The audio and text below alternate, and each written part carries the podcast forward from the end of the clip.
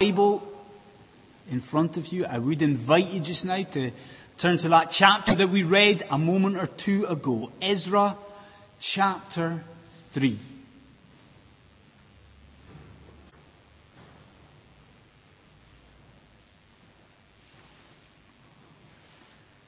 Ezra chapter 3. Now, earlier on in the week, um, I was playing a guessing game with my children and what fun we had. What would happen was that uh, on the computer, I would zoom right into a picture of a member of the family. So I would zoom into a, a corner of their hair or a, a corner of their clothes and the kids had to guess who it was. And as you can imagine, it was a lot of fun um, trying to work out if it was Granny or whether it was Grandad. And I suppose that in some ways, there's a danger that uh, as we study this book of Ezra, that, that, that what can happen is that week by week, we zoom in, don't we? And we zoom in on a few verses, we zoom in on a chapter, a passage, and we could fail to properly see the bigger picture. We could fail to see the, the context and, and the book as a whole. So before we get to Ezra chapter 3, let's just stop for a second and let's consider a few introductory details about Ezra. The first one is that Ezra's a book in two parts. It's a book in two parts. Because you've got the first part, which runs from the beginning of the book through to chapter 6. And that deals with this first wave of exiles that come back from Babylon under the leadership of Zerubbabel and Sheshbazzar and uh, Jeshua the priest. And then you've got a gap. Okay? It's a gap of about 60 years. And then you've got the second part. And the second part of the book runs from chapter 7, obviously, right through to the end of the book. And that covers the second wave of exiles that return from Babylon. So that's the first thing. A book in two parts, okay? Second thing, that uh, from start to finish, the book of Ezra covers a span of about 90 years. Okay, it runs from, what was that, that, that date that I kept banging on about uh, last week, 538, when uh, Cyrus issued that decree. It runs from then right through to about 445 BC. That's the second thing. And then the third thing. What, what's the book called? The book is called Ezra. But we've read now three chapters of this book. Where is Ezra? There doesn't seem to be much talk about him. So who's he? Well, we don't need to worry about Ezra too much just now. Um, for now, just note that Ezra is the author of the book, and he plays, he's a scribe, and he plays a, a, a, very important role, but he doesn't actually arrive till later on. He's part of the second wave that come back from exile. So we'll get to Ezra, but it won't be until later on in the book. So those are some introductory points about the book of Ezra. Um, so let's zoom back in and let's look at chapter 3. So what's the situation here? Well, the people of God, we know that they have traveled back from Babylon. They come back from exile. We've seen that. But in chapter 3, they are now about to reinstigate the proper worship of God. So let's tonight think about what that worship looked like. Here's a people, they're, they're starting this new chapter in their lives and they are beginning again the worship of God. So what, what did that look like? So we've got three things. The first thing, the first point tonight is this, that the people engaged in unified worship. the people engaged in unified worship. So by that, I'm sure you see that in the providence of God, there is a lot of crossover here with what we looked at and studied this morning. So point one, the people engaged in unified worship. Because if your Bibles are open, just, just look to verse one. Just the opening verse. Because it says, the people assembled, how? The people assembled as one man. As one man. So why did they do that? Why were they so united at this point of their history? They gathered as one man. Well, let's note two things about their unity. Two things.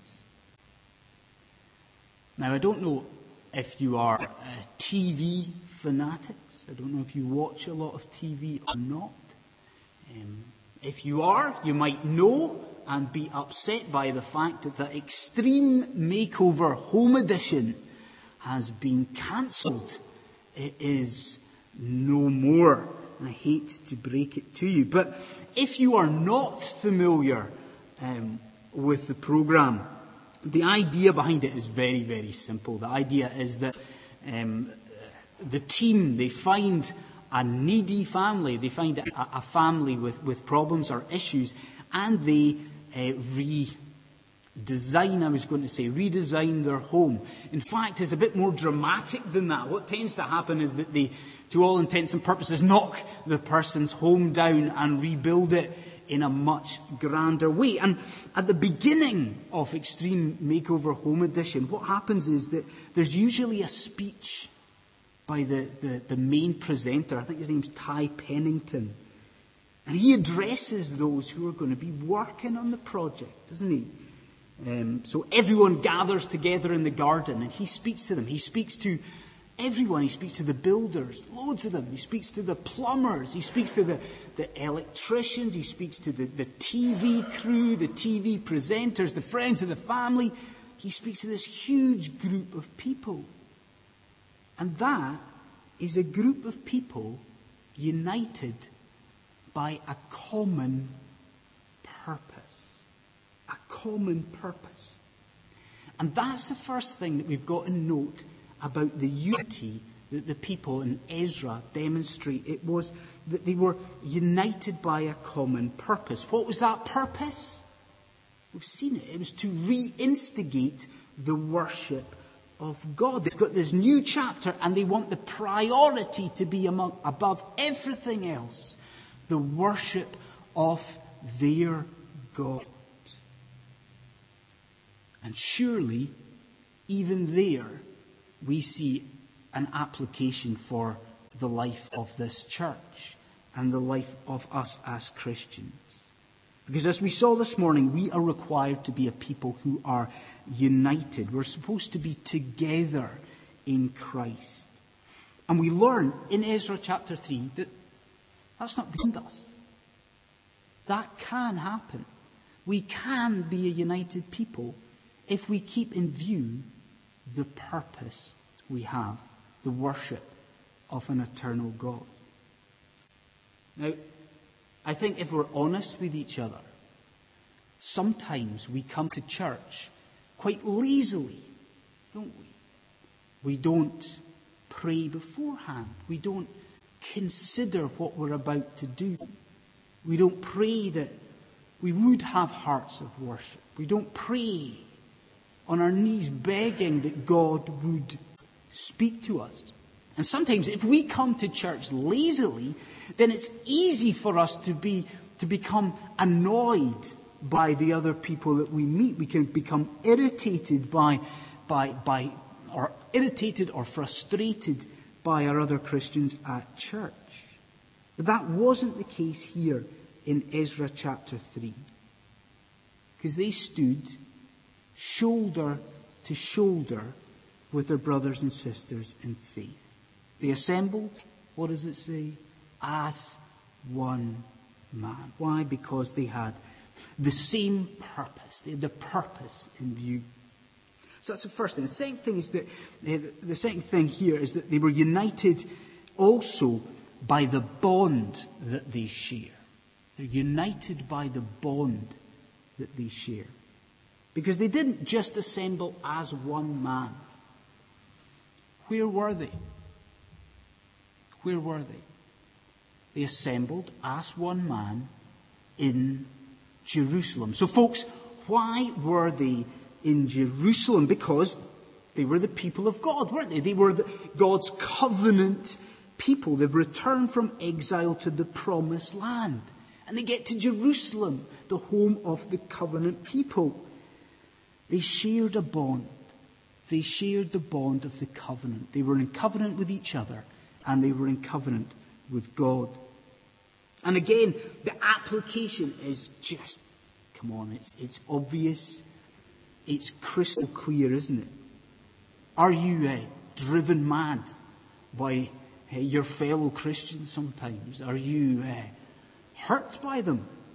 Are you upset sometimes? Well, in circumstances like that, we must keep in view the common bond that we share. Because see that Christian that annoys you, Christ died for that person. Christ loves that person so much that he went to the cross for them. So we must keep that in view. Keep in view the sheared bond.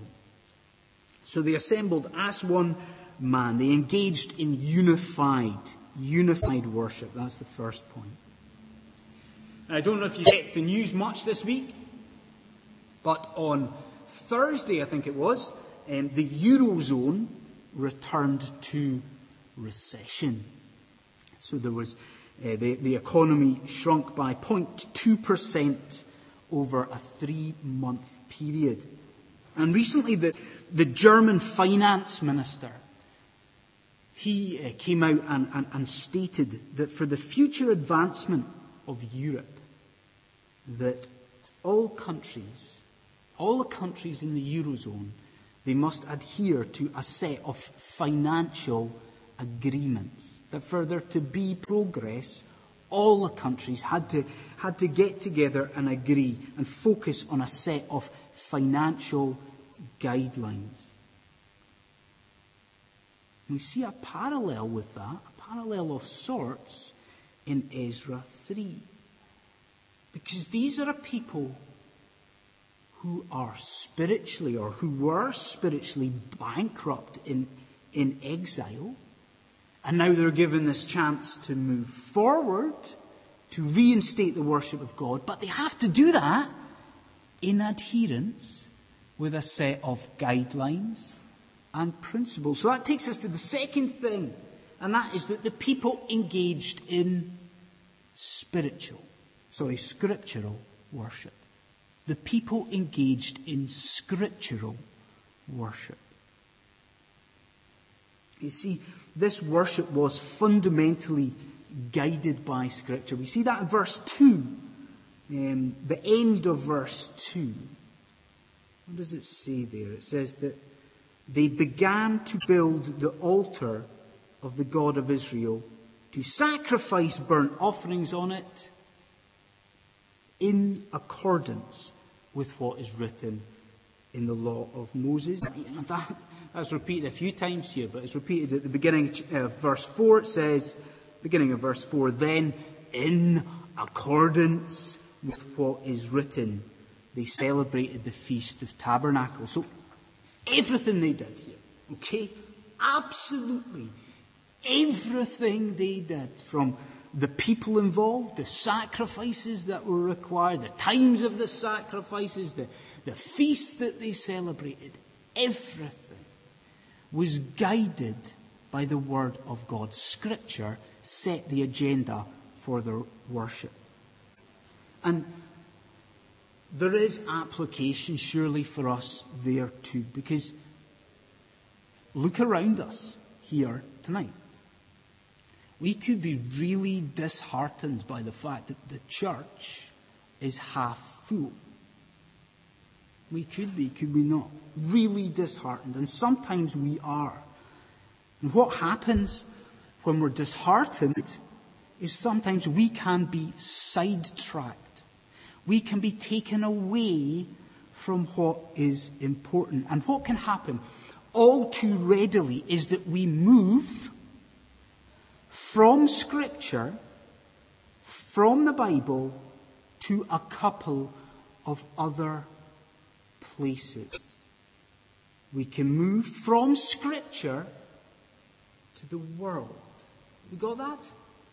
We can move from Scripture to the world. What do I mean by that? Well, when we see a half empty church, the temptation might be to think, well, our services aren't that user friendly, are they? The temptation might, might be to water down the message. The temptation might be not to talk about hard issues like sin and judgment, and instead to have a watered down, pale imitation of that. And the second move we can make is to go from Scripture to ourselves. To go from Scripture to ourselves. You see, we can be disheartened by an apparent lack of spiritual growth in our congregations. And then what happens is that we get caught up in unscriptural uh, incidentals, let's call them. Stuff like what are people wearing to church? That's a common one, a common complaint. Are people wearing the right colours? People dressed in black or not? Are people wearing hats? Are people wearing ties? That sort of thing. Well, friends, it is not what we wear to church that is important. It is our heart. Our heart before God. So let's not get sidetracked. Let's stick in our services to where the power is. And the power is in Scripture in combination with the Holy Spirit. And we learn in Ezra 3 something exciting. We learn something here that is mind blowing, something that is staggering, and something that should provide us with real encouragement.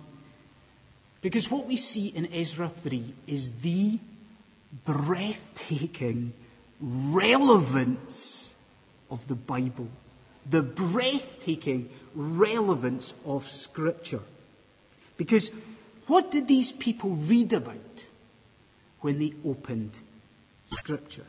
What did they find out about, uh, about how they should worship? Well, what did they do in Ezra 3. We know that they established the altar, right? We, we know that. We know that they, they, they did all these sacrifices. They made the sacrifices. We know that. The new moon sacrifices. But what religious festival did they celebrate here? What did they read about? It was the Feast of Tabernacles. Okay? It, stick with me on this. It was the Feast of Tabernacles. Now, the Feast of Tabernacles, it would have been new to most of these people. Because remember, they've been in exile for years and they wouldn't have been able to celebrate it in Babylon. And now they, they come back, they open the Bible, and they read about this. They, they're reinstigating the Word of God, and they read about the Feast of Tabernacles. So what was that all about? What's the Feast of Tabernacles all about? Well, it commemorated the exodus of the people from Egypt. The feast was where the people camped out in temporary huts, temporary housing that they'd, uh, that they'd make to remember the temporary housing that the people stayed in as they, they made that exodus from Egypt. Now, Imagine you're one of these exiles and you're reading about that for the first time. Can you imagine just how absolutely breathtakingly relevant that was to these people? Do you see it, folks? These are, these are people who have just traveled back from exile, just like the people in Exodus had. These are people who have just made that really, really difficult journey from Babylon, where doubtless they would have had to stay in temporary accommodation, just like the people from, from the Exodus had. You see, they, they read in the law, they read in Scripture of God's hand of deliverance, His hand of deliverance, how He delivered a people from exile in a foreign country. It couldn't have been any more relevant to these people. So friends, don't despair. You know, don't, don't worry if our services don't seem user friendly or they're not that, they're not flowery enough. Just be assured that if our worship is grounded in scripture, if it is immersed in the Bible, then guess what? it will be relevant. It will be relevant to you, it will be relevant to me, and it will be relevant to those people that God sends through those doors. So they worshipped according to what was written. They engaged in spiritual, scriptural worship. So the last thing tonight. Point three. We've seen that they engaged in unified worship. They engaged in scriptural worship. Now, point three, the, they, the people engaged in authentic worship. Authentic worship. So two things to, to note as we close. Now, I went to see King Kong when it was released a few years ago. I loved the original, so I wanted to go and see this, this new version of it. And I went with a good group of friends to see King Kong. And one of my friends came out at the end, and I was chatting to her, and, and I looked at her and said, you know, did, did you enjoy the film? And she said, yeah, I, I did. I, I really did. I enjoyed it a lot. So I looked at her and said, did you cry when King Kong died? And she looked at me and she said, no, no I, I, I didn't cry at all. No. And I knew that she was lying because she was looking at me and her eyes were bright red and she had a huge dollop of hanky just stuck to the corner of her eye. So I knew that this poor girl had seriously been affected by the film. And that takes us to a first thing that we know, need to know about the, this authentic worship. And that is that it was genuinely emotional. It was genuinely emotional. I'll just read um, the last couple of verses again. You can follow me if your Bible's open. Don't worry, I'll read it if you could. Just listen with me if you want. Verse 12. But many of the older priests and Levites and family heads who had seen the former temple, they wept aloud when they saw the foundation of this temple being laid, while many others shouted for joy. So what? They were crying. They were weeping as this happened. Why was that? Well, there's a couple of possible reasons. The first one is that these, because they're the older people, they would have seen the former temple before they went into exile. So they were perhaps weeping here because this temple wasn't quite the size and grandeur of the first one. So that's a possibility. The second possibility, though, is that they were overcome by distress. Because they would have seen this foundation laid and it would have reminded them of the reasons why they went into exile in the first place. They could have been overcome by distress at their sin. Certainly, that's a possibility. But regardless of what the reason is, what's sure is that this isn't just some sort of dry ritual for these people, is it? This is not about habits. This is not routine for them. This community, they engaged in authentic, genuine, heartfelt worship of God. It was emotional. Now, I grant you that emotional is a dangerous word.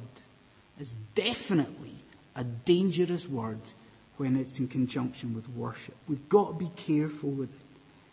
But what's clear here, as well as many other passages in Scripture, is that the people cried when they worshipped God. They were weeping as they worshipped God. Why?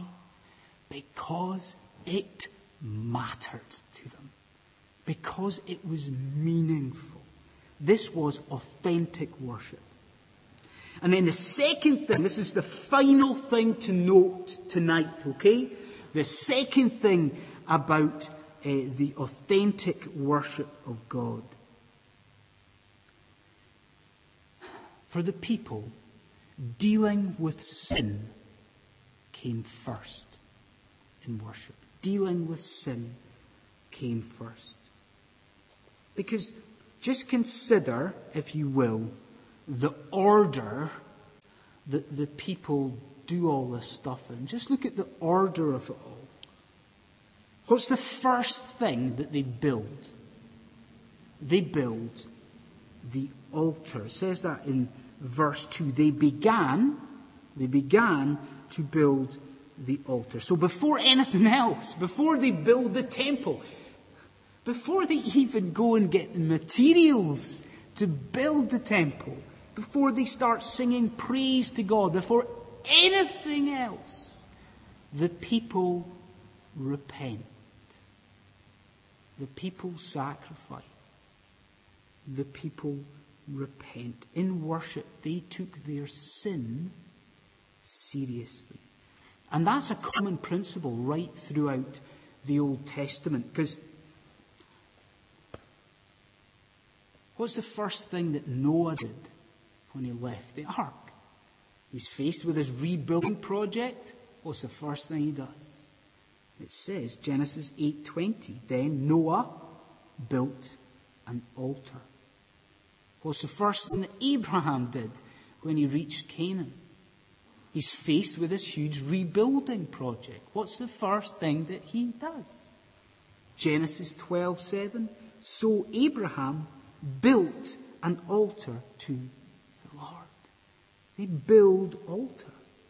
See, the people in Ezra, they knew that their first priority had to be to get right with God. So they build an altar. They repent. The only way to be right with God was through sacrifice. So let me ask you just this one thing before we close, before we leave this place tonight. Last thing. Are you trying to rebuild your life? Is that where you're at? Have things just fallen apart? Have they just disintegrated before you? Well, if so, consider that just as the rebuilding of this community in Ezra, it started with the building of this altar. So the rebuilding of your life, the foundation stone of that has to be the cross of Jesus Christ. It has to be the foundation stone because God has provided that sacrifice for you and all you need do is repent and believe. So, no wonder their worship was emotional. No wonder their worship was authentic. And friends, no wonder verse 11 says here, and all the people gave a great shout of praise to the Lord because the foundation of the house of the Lord was laid. Let's pray.